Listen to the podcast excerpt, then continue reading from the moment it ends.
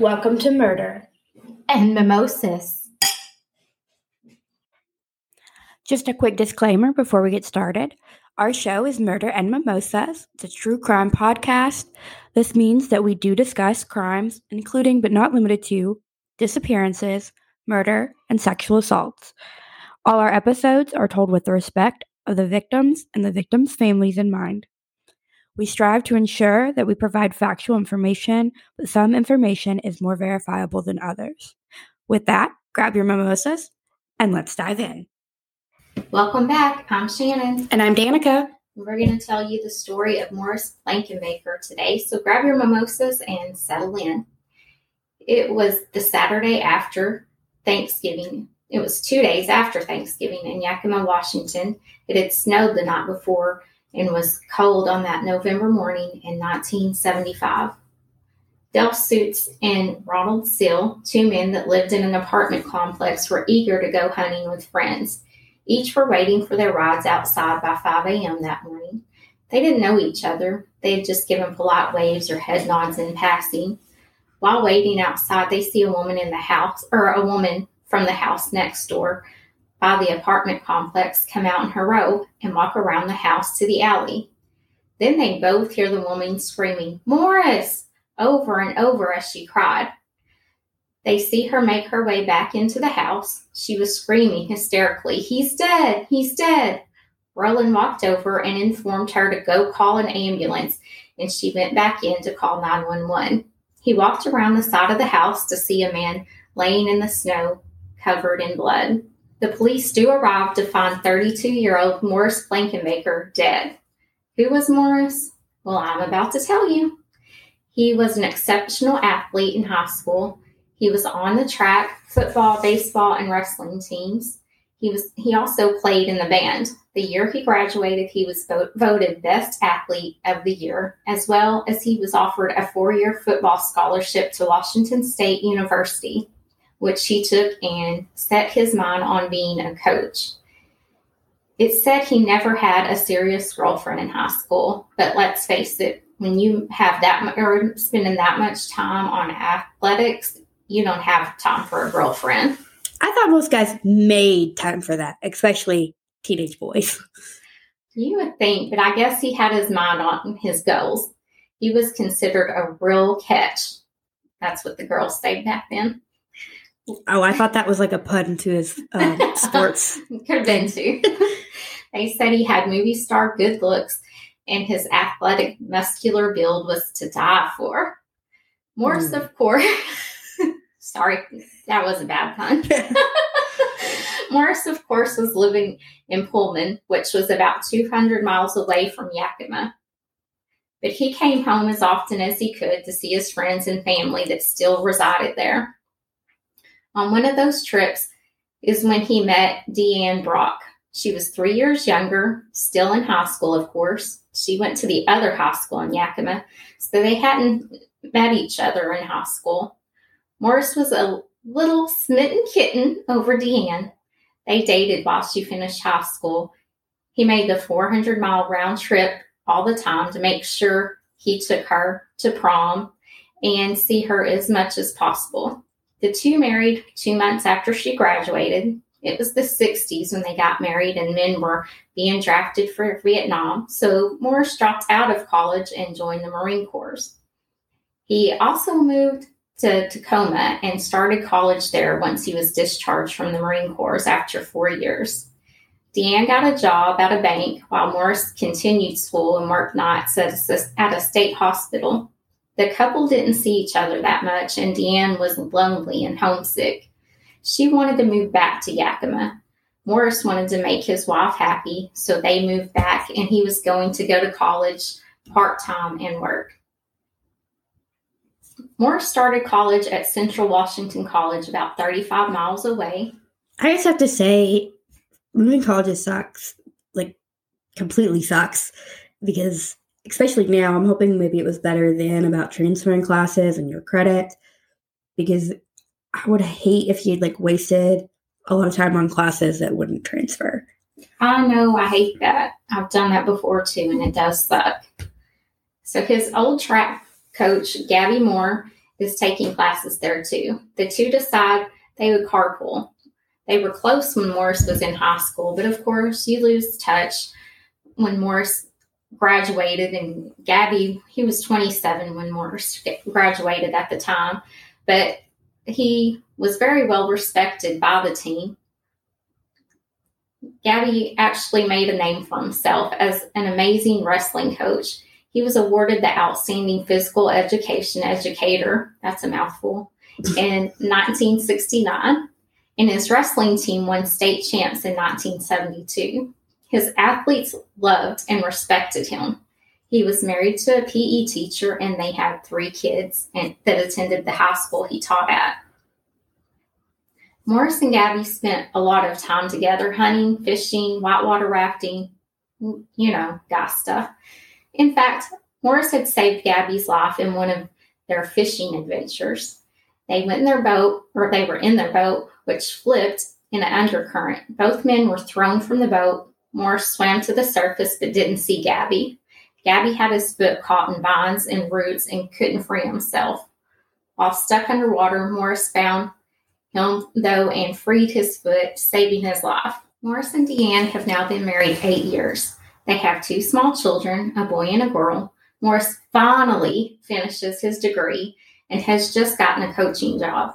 Deanne has worked her way up in the bank some, they aren't rich by any means, but they are living the American dream. Gabby, on the other hand, has been married close to 20 years and his marriage is falling apart. Gabby tells Morris that his wife, Gay, wants a divorce. While the two men spend a lot of time together, their families didn't. So Morris doesn't really know Gay or their kids. Gabby asks Morris if he can come move in with him for a little bit while he works on his marriage. Morris, being the nice guy he is, wants to help, but he just has to convince his wife. So good luck with that. Deanne was not sold on the idea of what of a complete stranger moving in with them. Morris assured her it wouldn't be for long. If he if they didn't recon- reconcile, then he would get his own place after a little bit. Deanne didn't like the idea, but her husband felt he needed to do this for his friend because he wasn't in a good headspace at the time and he gave and she finally gave in. Gabby moved in in January of 1974. Deanne enjoyed the company. She felt Gabby really listened to her and he jumped right up to help with the dishes after they ate. Morris, on the other hand, was noticing changes in Gabby that weren't great. He was drinking a lot. Sometimes he would drink for two or three days without sleeping and do things that weren't normally in his nature. For example, taking a gun to his wife's house and making threats toward her. Deanne, of course, didn't know this person personality before, so when she met him, this was just how Gabby was. She was the shoulder that Gabby cried on about his marriage that was coming to an end. The two bonded, and an affair began. Just three short months after Gabby moved in, Deanne was telling Morris that she was leaving him for Gabby. Gabby was 15 years older, a little overweight, and had an awesome comb over for his thinning hair. So looks really don't matter to, to this woman, I'm assuming. Apparently not. I don't know. He sounds like a, a catch. He, yeah, he was a catch. No. Morris was crushed and I'm sure very mad at himself because he's the one that invited this guy into his house. But when he did this, this was like his coach, his mentor, his best friend. Like they did all these things together. You don't expect anything like that. And, you know, especially in this instant, you're doing him a favor. You don't expect him to like stab you in the back. Yeah. And he was his mentor and he's you know, a lot older, so you think of him more like a father figure. Yeah. But and I'm sure he was thinking, "Oh, look at this guy! Look at me." Yeah, this isn't gonna happen. There's a you know a little overweight, 15 years older, comb over, drunk. Yeah, that's threatening people, and yeah, I don't get it. Good. Mm, okay, well maybe she needed a bad guy because it sounds like you know Morris was very straight and narrow. Maybe she yeah. wanted some adventure or something. Yeah. So he repays him by taking his wife. So that's sweet. So Deanne filed for divorce in March 1974. She and Gabby were married in September of 1974. So she didn't waste much time. Nope. She and Gabby set up a house together with her two kids and Gabby's 16 year old son. Morris was having a super hard time with this. Not only did he have to see them together when he picked up the kids, he would see them around town too. Morris decides he's going to up and move to Hawaii, and he does. He doesn't live there very long before he realizes his heart is still broken. He misses his kids, he misses his friends and family, so he ends up moving back. He gets a large house there and rents the rooms out to friends, so at least he isn't completely alone. The newlyweds, however, aren't as happy as Deanne expected. She realizes that Gabby has a drinking problem and he turns completely different when he drinks. He was drinking before this, like before they got married, and she didn't notice or maybe I mean, I guess he, you know, you put your best foot forward usually, but I don't know. Probably those rose colored glasses, or it wasn't a problem then because he was harassing his ex-wife and not her. Yeah. Gabby Gabby throws her and the kids out at times when he's drinking. She at times would wait until he passed out and then go back home. She did leave him three times, though she kept going back to him. The last time she left, though, she runs back to Morris, and this guy just welcomes her back with open arms. She and the kids move back in with him and his roommates move out. I guess he wasn't tempting her with roommates again. if he's smart, he's not doing that. So Gabby doesn't handle this well at all. He is obsessed with Deanne. Not that he loves her, but more that she's his property. He's calling her at work nonstop. He comes to the bank asking for her. He's calling her house. He's stalking her. He also tells her that if she doesn't take him back, he will kill himself right in front of her so she can watch him suffer. Morris also works a few nights a week as a bouncer, and one night Deanne calls him because she can hear Gabby in the living room yelling for her, telling her he's going to kick the bedroom door in if she doesn't let him in the bedroom. I mean, how did he get in? Although this was a city, they said they didn't have locks on the outside doors. The only lock they had on the house was to the bedroom door to keep the kids out, I guess, you know, for sexy time. but they weren't worried about people coming in the house. That's that's insane. Morris brings a coworker. Uh, this was a guy that that he knew and also also knew Gabby because he used to be his coach on the wrestling team to the house when he goes to check this out. Gabby is no longer in the house when they get there, but he's beating on the window outside, begging Deanne to come out. Although Morris had every right to beat the snot out of this out of, out of Gabby, he doesn't. He talked to him. He didn't even yell at him, they said. Whatever was said, Gabby got in his car and went home, and I assume maybe slept it off. Morris called the police to tell them what happened. Morris is level headed because I would I have been ticked off. Yeah, he's like a saint. So Gabby was falling apart at the seams. He also taught math and driver's education at the school, and a student had reported him shaking them when he got upset with them. He had he had a former athlete Angelo, which he went by Tuffy, stay in touch with the coach. He saw that he was drinking heavily. He got together with other former wrestler, wrestling teammates and worked out a schedule to help with the team because Gabby wasn't always showing up to practices or matches. Tuffy was trying to save the coach's job. He idolized his coach and he was like a father to him. Be careful about that. With all that, the school informed him they would not be renewing his contract in the fall. Gabby went right away to, to Deanne and told her she made him lose his job because he can't function without her. Oh, it's Deanne he can't function. It's not the alcohol that makes him not be able to function. No, no, that has nothing to do with why he lost his job. Hmm, okay. So yeah, hangovers are, uh, overs are rough, but we don't know if he stopped drinking long enough to have one. So hmm, we'll see. Yeah. So this didn't win Deanne back, and she filed for a divorce, even though he was having his son and daughters call and ask her to take him back while stalking her and breaking in her house wasn't working.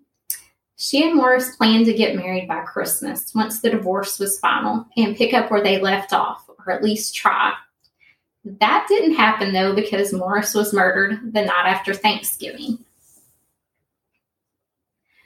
Police suspect Gabby, but due to all the issues he had caused them, but Gabby refuses to talk to the police or take a lie detector test. The police are investigating, but they don't have a lot of leads when they find out that Gabby was in the hospital on the night of the murder. His ex father in law is also his doctor. Gabby suffers from hypertension and doesn't take his medication like he should, and he was having lots of nosebleeds. His doctor admitted him to the hospital for a few days. They don't have a lot of time to investigate him, though. By Christmas Eve, they are getting a call that Gabby has been shot in his apartment. The police find him DOA. Dead on arrival, if you don't know what that means. um, so is it like, is it suicide? No, it wasn't. Police aren't sure where to look now, but they get a lead.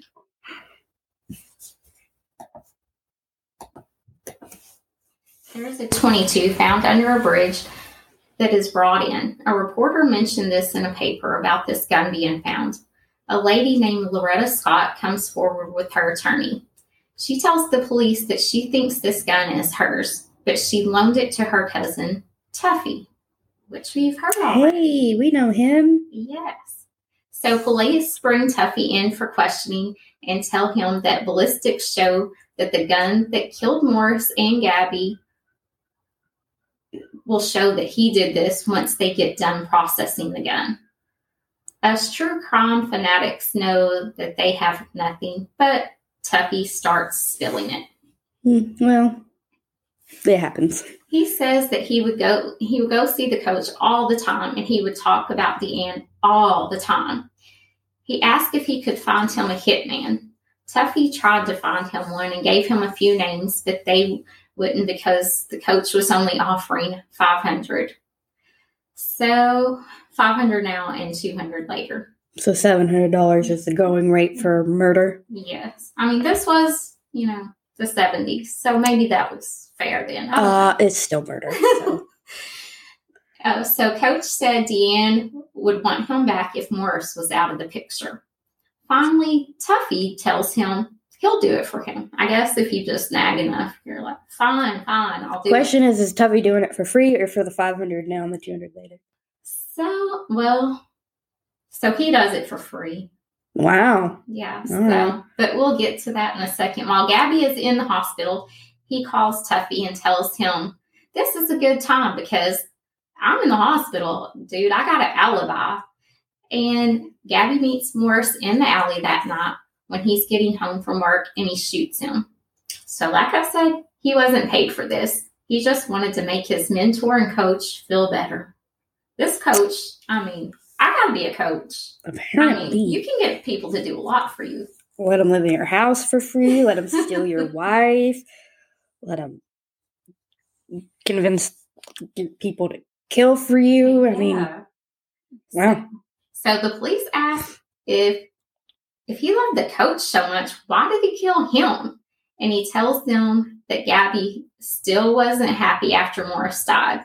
Deanne was convinced he had something to do with Morris's death and didn't want him still.